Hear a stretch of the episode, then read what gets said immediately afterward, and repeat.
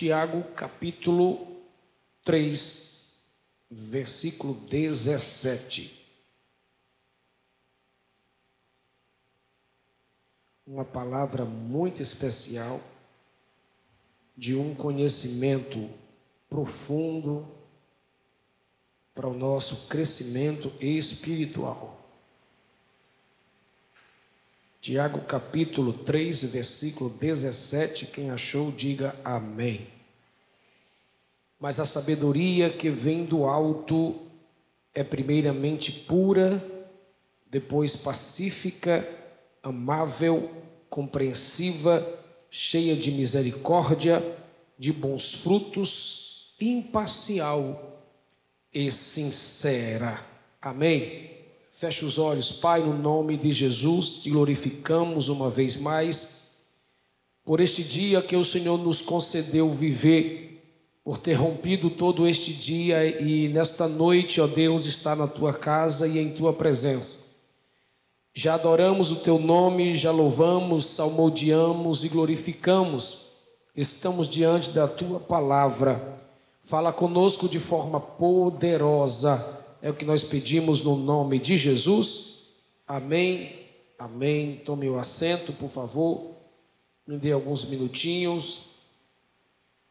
Hoje Deus me, me levou a, a esse texto desde ontem, quando foi gerado em nós o desejo de falar sobre os pilares da inteligência espiritual.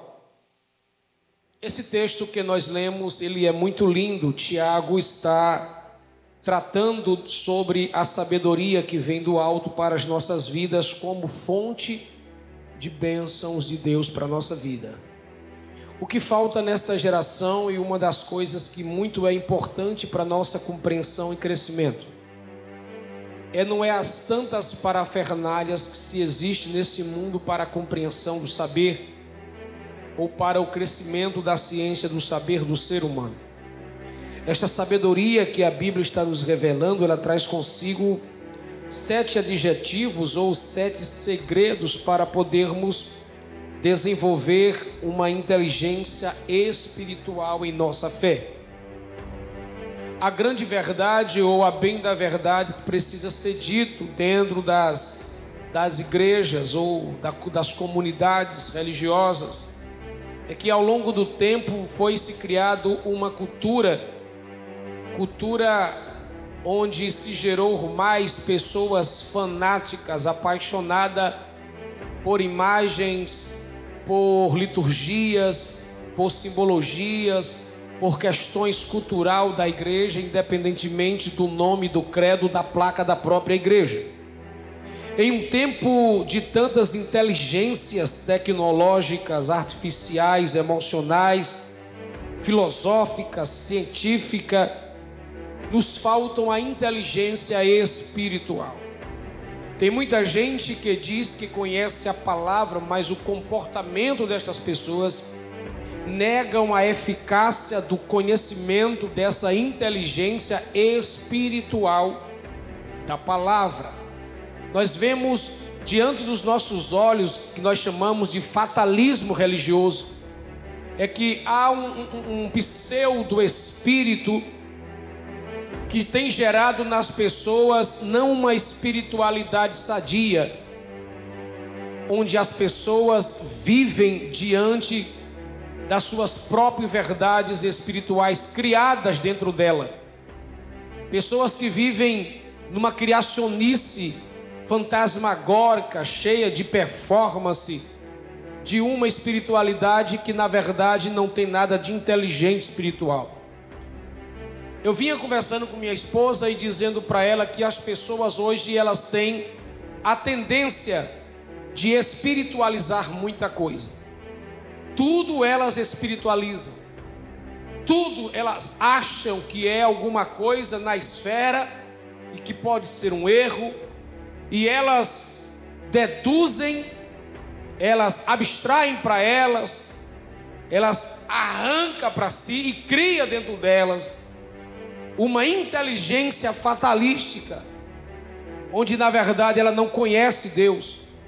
ela não tem profundidade com a palavra, ela não vai além da sua espiritualidade verdadeira, ela se torna uma pessoa religiosa. Embora estejamos dentro de um tempo onde a ciência está diante dos nossos olhos, nos dando por meio da tecnologia a facilidade da gente conhecer muita coisa, de descobrir as etimologias das palavras, do saber, de mergulhar em tantas coisas, mas parece que continuamos ainda ignorantes, parece que cresce o analfabetismo funcional, onde se lê, mas não se compreende, onde observa as placas, os outdoors da vida, mas não consegue discernir o que está diante. Há, uma, há um problema em turbulência, em que parece que as pessoas carregam a Bíblia para a igreja, tem dicionário teológico, frequentam as academias eh, teológicas, as pessoas vão a seminários teológicos, mas elas continuam ainda vazias e secas e não têm a percepção de uma inteligência espiritual. Nós precisamos aprender a agir com equilíbrio, sensatez e conhecimento necessário para que as nossas atitudes demonstrem essa verdadeira inteligência emocional através da sabedoria. Todos nós precisamos de quê? Diga comigo, aprender, adaptar, desenvolver essa inteligência espiritual. Está tudo na Bíblia, está tudo na palavra. Para que a gente venha viver uma vida melhor, mais leve nessa última instância da história da igreja e desta última geração, Deus está nos dando como ferramenta para enfrentar a vida essa inteligência espiritual. Nós lemos um texto que Tiago nos dá pelo menos sete adjetivos e eu não vou falar deles. Eu vou falar do que está por trás de toda esta ferramenta que Deus nos deu, mas de uma forma bem, bem atualizada e bem prática. É justamente a inteligência espiritual que, que te faz prosperar além das coisas materiais e te dar uma nova visão de vida. Diga, eu preciso da inteligência espiritual para ver além daquilo que está diante dos meus olhos. E preste atenção, Deus deu tudo isso para você. Onde é que está, pastor? Está aí. Aonde? Dentro de você e dentro da palavra. Diga, está guardado aqui. Me ajuda a pregar, vai. Diga, está guardado aqui. E está guardado na palavra. Então, se está tudo aí, você precisa abrir o livro, você precisa desenrolar o rolo, você precisa abrir as páginas, você precisa tentar compreender. Esta inteligência espiritual, ela tem seis pilares. Vamos para o primeiro pilar. O primeiro pilar, diga comigo, autorresponsabilidade. Uma coisa que todo mundo sabe, às vezes não pratica. Todo mundo tem, às vezes não usa. Observe que a palavra autorresponsabilidade, ela está falando de algo muito importante. É uma inteligência que tira você do anonimato e te coloca na frente da vida. Tira você de trás das malhadas, de trás dos palcos, de trás da cortina, de trás do esconderijo e te coloca no palco da vida. Você precisa aprender deixar de ser coadjuvante na sua história e começar a ser protagonista, ator principal. É óbvio que você entregou a Deus, é óbvio que você deixou para Ele, é óbvio que a primeira parte é para Deus, mas você precisa fazer a sua parte. Já está nas mãos de Deus a sua vida. Já está nas mãos de Deus o seu sonho. Já estás nas mãos de Deus a tua família. Já está na mão de Deus os teus negócios. Ou não está? Agora você e eu precisamos fazer a nossa parte. A gente precisa sair de trás e vir para frente. A gente precisa assumir esta autorresponsabilidade. Eu preciso começar comigo mesmo, eu preciso me assumir de verdade, eu preciso parar de me sabotar e eu preciso assumir aquilo que eu preciso assumir primeiro comigo mesmo. Diga para alguém, você precisa deixar de ser mole. Ai, gente, me ajuda terça-feira, pelo amor de Deus. Traga um menino para estar o teclado aqui, tocar um forrozinho, para ver se o povo acorda. Diga, você precisa assumir você. Antes de assumir a responsabilidade dos outros, assuma a sua. Assuma você mesmo. Assuma que você erra, que você falha, que você é insensível, que você é complicado, você é problemático. Assuma-se primeiro as suas responsabilidades para que haja uma mudança inexorável na sua vida. Então você precisa assumir esta responsabilidade de forma profunda. Se Deus te deu uma história para viver, você não pode se acomodar, se esconder e também não transferir aquilo que Deus colocou em suas mãos. A responsabilidade é sua, é, é sua. Então assuma a responsabilidade que Deus te deu para fazer é sua. Então, primeiro viva você, primeiro sonhe você, primeiro trabalhe você, primeiro melhore você, primeiro se entusiasme você, primeiro se alegre você, primeiro se ame você, primeiro corra você, primeiro trabalhe você, primeiro sonhe você, para depois o outro. Paulo escreveu a Timóteo e disse uma coisa para ele: Timóteo, em primeiro lugar, tem cuidado de ti mesmo. Diz para alguém: se assuma. Diga eu estou assumindo a mim mesmo, eu estou me assumindo. Ai eu, você está tão lindo hoje. Ai eu, você está bem hoje. Ai eu, você está tão ruim hoje. Ai eu, você está tão acabado hoje. Ai eu, está tão difícil hoje. Ai eu, você se levantou hoje. Ai eu, você se acordou hoje. Olhe para você e se assuma primeiro. Às vezes a gente quer dar ânimo para as pessoas e a gente mesmo não tem. A gente quer ensinar a resolver o problema da vida do outro e a gente não resolveu os nossos. Há tantas pendências que a gente precisa resolver. Isso só vai acontecer quando você deixar de ser coadjuvante e passar a ser protagonista da sua história. Diga para alguém: comece a sonhar e assuma a responsabilidade desse sonho. Não precisa dizer para a esposa que ela vai ser feliz. Seja primeiro feliz e diga para ela: pega na minha mão e vamos ser felizes, porque Jesus já abriu as portas da vida, da história para a gente. E tem alguém aqui, pelo amor de Deus, diga amém. Então está na hora de você viver a plenitude de sua história com inteligência espiritual e assumir suas responsabilidades. Esse é o primeiro pilar. Assuma Seja você mesmo, com todas as imperfeições, mas seja. Eu brinco com a minha esposa. Eu digo, você é muito alta, mais alta do que eu.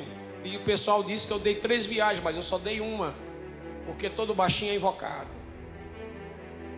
Eu estou me assumindo, sou pequeno, mas eu posso. Sou pequena, mas eu mando ver. Sou macho voltado, eu estou me assumindo. Balança esse crente aí, antes dele dormir, diga para ele: se assuma e deixa de ser mole. É. Segundo pilar da inteligência espiritual é gratidão. A gratidão é a expressão de uma alma que reconhece que, que recebeu nos mínimos detalhes de Deus e das pessoas algo. Ser grato é um nível elevado de inteligência espiritual, porque quem é grato enxerga além daquilo que recebeu na mão. Quando você recebe um presente, o que você vê um presente?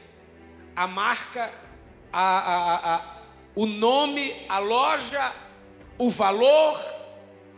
Numa geração tão tão cheia de conhecimento, a gente pega logo e já diz logo: olha, é da marca tal, eu conheço o preço, eu já sei.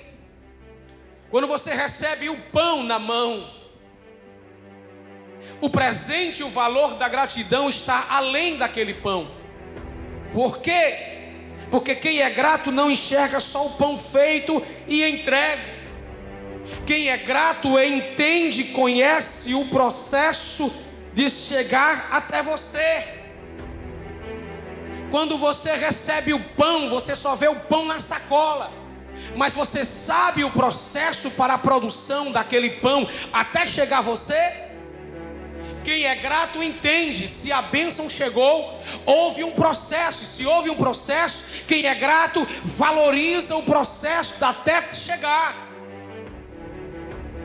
seis horas da tarde, a gente tem que botar a, a, massa na maceira, tem que colocar o fermento, o açúcar, o sal, tem que colocar os ingredientes, tem que bater, tem que deixar durar, tem que deixar a massa levedar. Terminou, vai para o cilindro, vai para cortar, vai para assadeira, aí deita para dormir, fica lá um tempo, três horas da manhã o padeiro acorda, vai pegar tudo, colocar no forno, para que seis horas esteja tudo pronto na padaria para ser vendido. Alguém foi lá, pegou o pão, comprou, pagou, botou na sacola e levou até você. E tem gente que é tão ingrata que não que só vê o pão para comer, encher a barriga, mas não conhece o processo do presente que aconteceu. Quando o presente chegou na sua mão, alguém trabalhou um mês de trabalho, suou um mês de trabalho, deu o gás para juntar o dinheiro, pegou o dinheiro, foi lá, comprou, pagou, trouxe, embalou, colocou no presente, pegou o carro, pegou a carona, botou gasolina, foi na tua casa e lhe entregou. E ainda tem gente que não consegue agradecer. Todas as vezes que um presente chega para você, por trás do presente tem um processo.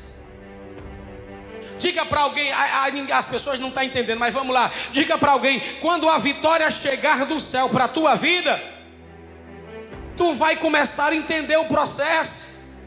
Você chorou, você pediu, você gemeu, você sangrou, foi humilhado, foi rejeitado, o céu brigando com os demônios, expulsando demônios, guardando sua vida, guardando sua casa, e você caminhando, caminhando, achando que estava errado. A vitória chegou. Tem gente que recebe a vitória de Deus e diz também: Deus já atrasou. Ah, crente feliz, dá vontade de dar a mãozada no pé do vidro. Você não entende que por trás do prêmio houve um processo. Então, quem é grato não olha só para o presente, olha por trás do presente e vê um processo. Se o presente chegou na tua casa, não é porque você merece, é porque a graça de Deus é infinita, misericórdia na sua vida. Você entende isso, crente? Diga amém.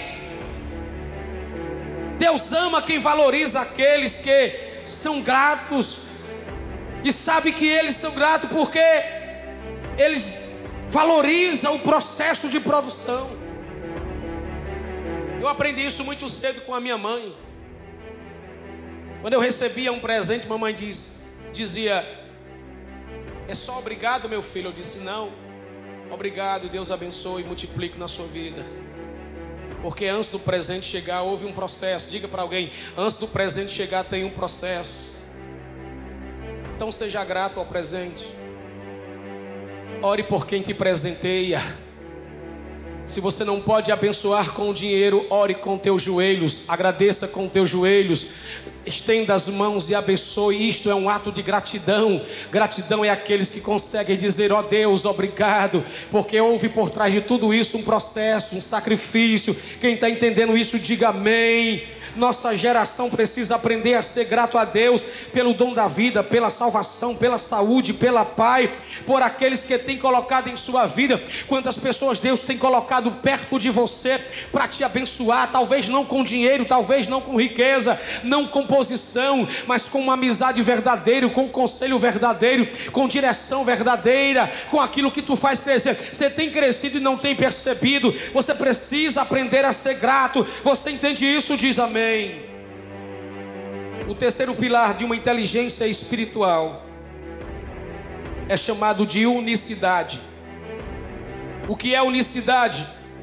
É a capacidade de unir, é a capacidade de gerar um corpo, ou um só corpo, uma só família, é a capacidade de ser ponte e não de ser muro, é a capacidade de juntar em um mundo extremamente egoísta como o nosso, individualista, isolado, perfeccionista, nós precisamos dessa inteligência espiritual de unir e não de separar. Sabe uma das coisas que mais me entristece dentro de uma comunidade cristã? Grupinhos. Eu sou de fulana, eu sou de Beltrano. Não porque eu gosto mais desse, não porque eu gosto mais dessa. Eu entendo de forma inteligente que a gente tem simpatias mútuas com as pessoas. Uma das coisas que mais me entristece na igreja é a tal de departamentalização. As pessoas são, estão unidas, aí a gente cria os departamentos para trabalhar, e isso é natural em qualquer instituição. Cada departamento trabalha com a sua nomenclatura, com o seu povo, com o seu alvo, para que haja uma expansão e crescimento. Mas você percebe, as pessoas são amigas, são unidas. Mas a partir do momento que eu pego um e outro para colocar em um departamento, aqueles amigos se tornam igual a cacifes de tribos. Os cacifes, para quem não sabe, sempre foram amigos, talvez da mesma família, mas receberam um chamado para assumir determinado tipo de tribo. E aí eles se dividem, se tornam inimigos mortais e ferrenhos, porque eles defendem a sua própria sua própria bandeira, os seus próprios nomes. Paulo disse à igreja de Coríntio: a gente se junta mais para guerra, para confusão, para fofoca, para murmuração, para confusão do que mesmo para o melhor. A gente se une para o pior e não para o melhor. A gente vem para o culto e em vez de chegar no culto e aprendermos a ser amigos, irmãos de verdade, ajudar um ao outro, entender a vida, a gente vem para ficar criticando quem veio, quem não veio, quem falhou, quem não falhou, quem caiu, quem não caiu, quem traiu, quem não traiu, quem faz, quem não faz, quem tem, quem não tem, quem pode e quem não pode. A gente vem para qualquer outra coisa, menos para a gente viver em unidade. A gente vive dentro do reino de Deus, querendo fazer do reino de Deus e da igreja uma coxa de retalho, cada um quer um pedaço. Esse é meu canto, esse é meu jeito, essa é minha forma, esse é o meu meio, é assim que faço, é assim que eu faço, e a gente não entende o que é corpo de Cristo. Me dando bem, o resto que se lixe. Eu me dando bem, o resto que se lasque. Em um mundo totalmente perdido como esse, nós precisamos nesta última hora de igreja buscar esta harmonia com nós mesmos, com o outro, com os amigos, com a família e com a igreja. A gente precisa se unir. Nós éramos para ser batizados no espírito de formiga. Três, quatro, cinco, dez formigas se unem para carregar uma folha. A gente briga para aparecer, mas para trabalhar, tchau. Ficou difícil da glória agora, né? A unidade, gente. Jesus disse que uma casa, uma família dividida ela não prospera. Se os filhos pensam fora da família, se os pais pensam fora da família, se marido e mulher estão cada um indo para um canto, cada um pensando em projeto particular e não pensa na família como toda esta casa não vai aguentar, ela vai explodir, ela vai cair. Essa, essa inteligência espiritual nos faz ter um rapport, conexão, harmonia para que a gente desfrute de relacionamentos saudáveis, seguros, sinceros e leves. Eu tenho dificuldade de ter relacionamento com pessoas, que a maioria das pessoas se aproximam por causa de funções e cargos. Eu tenho dificuldade de ter relacionamento com pessoas ricas, porque a maioria das pessoas ricas, quando vê um pastor chegando perto, pensa que o pastor quer roubar. Eu tenho dificuldade de conviver com algum tipo de crente, porque eles pensam que todos nós somos eternos ladrões, mentirosos.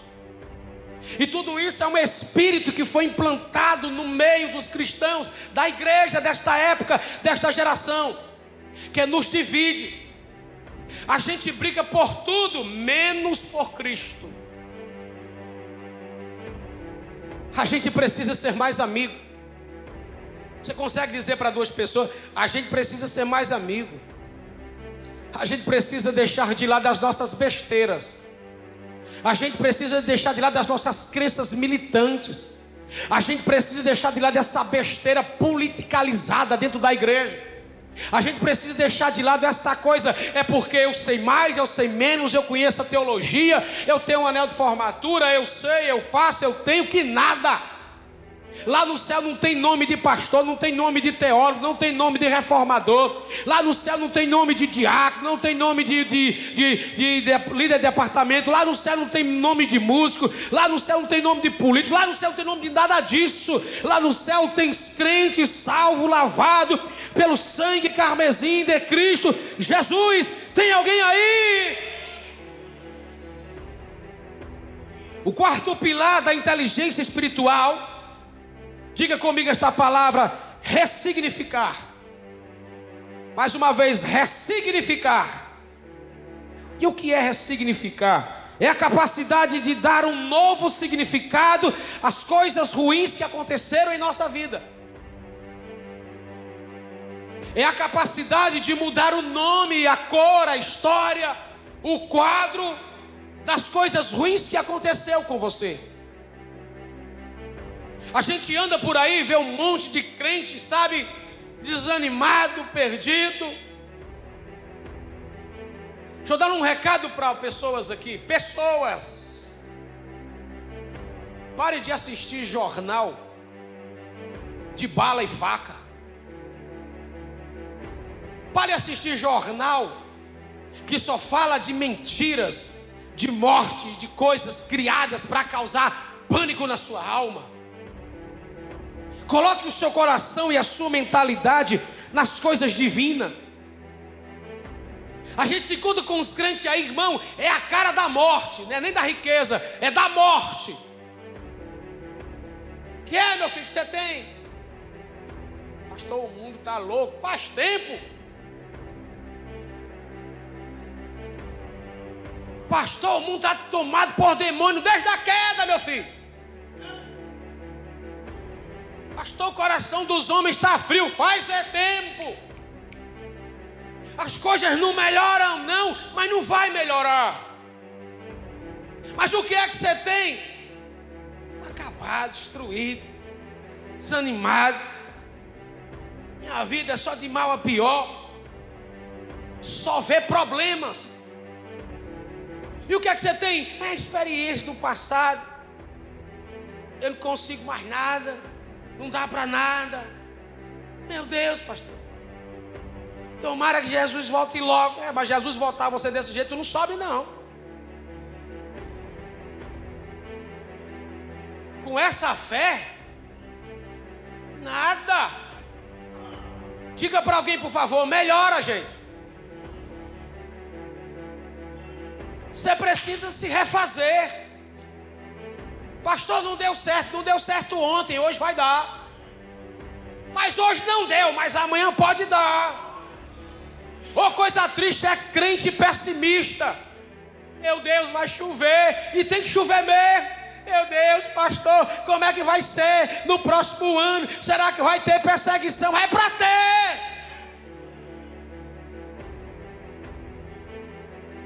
É com medo. Vai morar no céu não, crente? Oh, oh, é verdade tão profunda. É verdade. Você precisa melhorar de vida. E para se melhorar de vida tem que ter inteligência espiritual. É. Você precisa ser inteligente espiritual, crente. Em vez de você murmurar, em vez de você culpar alguém ou culpar a si mesmo, você precisa se ressignificar, crescer, refazer, renovar, reinventar e não se auto-sabotar. Ah, pastor, eu sou o miserável da desgraça, da acabado, acaba sozinho. Todo dia é a mesma coisa. Eu vou morrer. Aí já está ficando igual a múmia velha e não morre.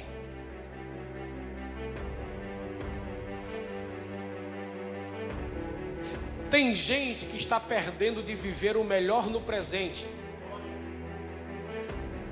Eu vou repetir: tem gente que está morrendo no presente porque não sabe mais enxergar o que é que Deus está dando. Eu já conversei com algumas pessoas, alguns obreiros da igreja, e disse: Gente, se eu voltar próximo ano, eu já tenho um projeto do próximo ano. Já, pastor? Já. Está feito, ó. Faz tempo. Mas o senhor não sabe se chegar lá, não tem importância. Se Jesus voltar, estou de boa. E, e, e, se Jesus voltar, como é que vai ser? Tem, que tem uns crentes, irmão, que, me, me perdoa a expressão, tem uns crentes que é burro.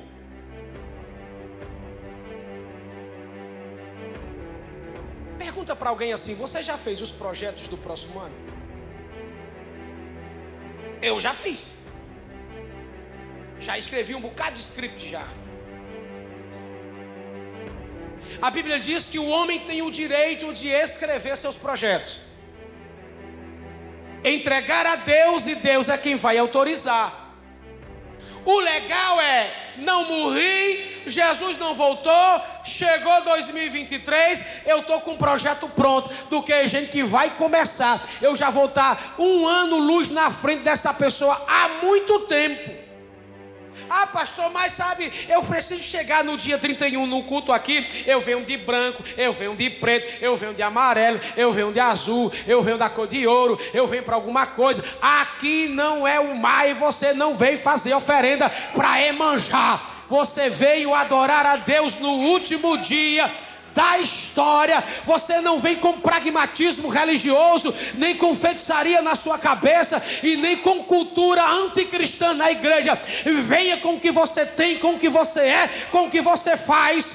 E traga o script escrito para 2023, porque você não vai entrar nas águas como Luciano Huck e nem a Angélica lá da rede de esgoto. Você vai entrar 2023 é de joelho na igreja, entregando a sua vida, a sua história e os seus projetos a Deus. Aleluia! Então saia dessa sombra de vitimismo e comece a encarar a vida na sua melhor versão, com inteligência espiritual.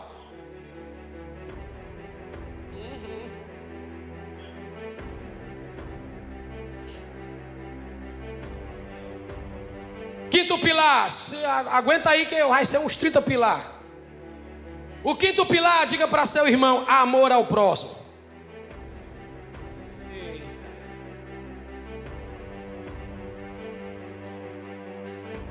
Eu estou preparando os últimos cultos do ano, assim, bem. Pá. Que é para alimentar sua alma para o próximo ano você não morrer. Diga comigo, amor ao próximo. Amor ao próximo não é um sentimento, é um mandamento que Jesus ensinou para mim e para você. Você não acorda de manhã dizendo, ah, estou com vontade de amar aquela pessoa. Você não ama porque você quer. Você ama porque é uma ordem de obediência ao Mestre ao dono da vida. A inteligência espiritual nos ensina a aprender a amar, sem envenenar, sem idolatrar, sem bajular e sem querer trocar em troca. Fazer troca de barganha. O amor ao próximo nos faz olhar para o outro e gostar e amar e respeitar do jeito que é. Independente de dar ou não. Porque às vezes a gente tem a percepção que tem gente que só gosta perto de gente que pode dar uma troca. Ah, é legal, eu vou dar um copo d'água ao meu irmão lá da igreja. E aí, às vezes passa um mendigo na tua porta, bate na porta, tu não tem coragem de dar um copo d'água. A gente se tranca nos nossos carros, fecha os nossos carros, ah, ah, fecha os nossos olhos ah, nos semáforos da vida e a gente não tem coragem de olhar para a gente que precisa de verdade, porque a gente tem medo daquilo que a gente está vendo. Amar com inteligência espiritual é romper com esta hipocrisia religiosa limitada a um culto, a um credo, a um grupo. Tem gente na igreja que a gente tem vontade de matar.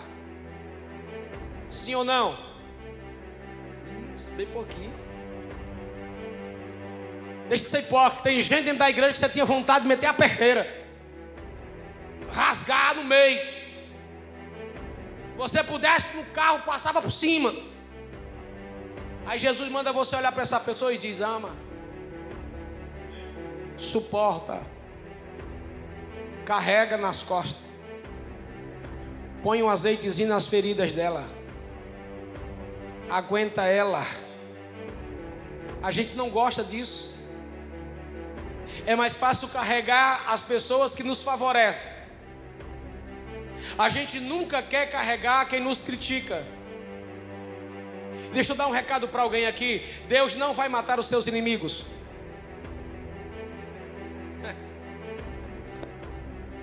Deus vai dar força, saúde aos teus inimigos para meter a chibata em você. Para quê, pastor?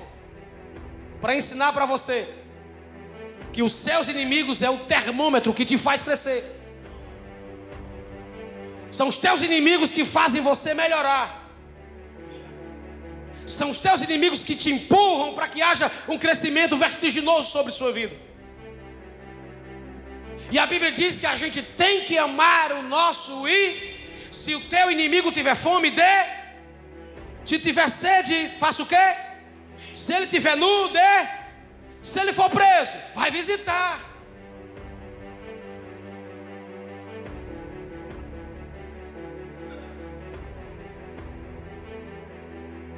Isso é com a esposa dele, ele está falando.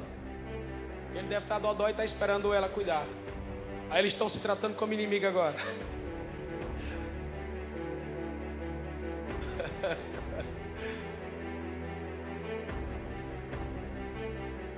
Que bom que você fez isso, porque na verdade às vezes nosso pior inimigo está dentro de casa, dentro da própria igreja. Nos abraça, dá uma facadazinha de leve, corta nossa orelha que nem Pedro. E Jesus diz: Pois ama. Diga para duas pessoas: Você consegue me amar? Com todas as imperfeições. Hein? Com todas as imperfeições. Consegue? Pastor, não dá para amar o senhor, não. O senhor passa o ano todo batendo na gente. Eu continuo te amando. Independentemente que você goste ou não goste, eu estou aqui para te amar e o ato mais poderoso de amar é direcionar você. É te dizer não vá por aí que aí você vai cair no abismo e esse abismo vai te levar para o chão. Alguém está vivo, diga amém. Sexto e último pilar da inteligência espiritual é a capacidade de perdoar. O que é perdoar? O perdão não é um presente que eu dou a outra pessoa, mas é quando eu escolho caminhar com essa pessoa. Perdão te ensina a ser parecido com Jesus. O perdão te ensina a ser mais humano e a menos egoísta. Olhe para mim. Um dos maiores problemas que a gente vê dentro de um consultório de terapia hoje é a dificuldade das pessoas liberarem perdão. Um dos maiores problemas que faz com que pessoas vivam debaixo de uma maldição maligna e de uma possessão demoníaca é justamente a falta de liberar perdão a quem lhe ofendeu. Por não liberar perdão, elas abrem um portal no mundo espiritual. E esta, este portal aberto uma vez, vem demônios e demônios sobre esta pessoa. Expulsar demônio uma vez de uma pessoa, e o diabo disse: Eu não saio. O demônio disse: Eu não saio. Ela está debaixo de maldição porque ela não perdoa o pai dela. Já que ela não perdoa, eu também não saio. Percebe o nível de impacto que é a falta de perdão? O marido briga com a esposa, a esposa com o marido e vice-versa. Aí não vem para a Santa Ceia por causa de uma bobagem. Porque é normal discussões entre marido e mulher. O que não é normal é falta de perdão. Aí não vem, a casa quebra, os sentimentos quebram, os relacionamentos quebram. O diabo entra, faz um estrago terrível, separam as pessoas, destrói a família. E nessa separação terrível, os filhos desta casa ficam doentes. Tendem a serem seres humanos piores. Por falta de perdão. Perdão não é um favor que você faz a alguém. Perdão não é dar uma carta de alforria a alguém. Perdão é declaração de amor ao Cristo que primeiro te perdoou, para que você pudesse deixar alguém caminhar livremente ao seu lado. Alguém entendeu? Diz amém. Então, viver carregando estas mágoas, ressentimento, ódio, sentimento pesado, não é inteligente, não é imprudente, não é prudente, é imprudente. Porque quem vive sem perdoar, olhe para mim, vive numa masmorra sem saber que está preso. Aí está ficando velho, velha, e cansado, ranzinzo, azedo, mal-humorado porque não liberou perdão. Lembra da mensagem de domingo? A gente carrega muitos mortos. E pense no morto, no morto que a gente carrega, este morto da falta de perdão. A gente precisa aprender a liberar tudo isso. A gente precisa aprender a perdoar. A gente precisa praticar o perdão. A gente ofende sem, sem, sem sentir que ofende. A gente humilha sem sentir que humilhou. A gente faz um gesto, a gente faz um, um, formato no rosto, a gente faz um símbolo, a gente expressa alguma coisa e a gente magoa pessoas. Essas pessoas adoecem, morrem, paralisam. E nós não sabemos que ofendemos ela. Vai um conselho? Aceita um conselho? antes do fim do ano, antes do final de semana, antes de sábado. Se você precisa perdoar alguém, liberar perdão, faça isso enquanto você pode. Faça isso para que você viva leve, para que você viva em paz, para que você viva tranquilo. Faça as pazes com o seu passado. Viva bem, viva leve, viva feliz. Você está entendendo isso? Fica de pé, por favor, em nome de Jesus, para a gente concluir. O que é que está lhe faltando para você desenvolver esses pilares de inteligência espiritual? Três conselhos para terminar. Primeiro, busque essa inteligência espiritual. Deus me dê esta inteligência espiritual. Deus me dê esta inteligência espiritual. Deus me dê esta inteligência espiritual. Busque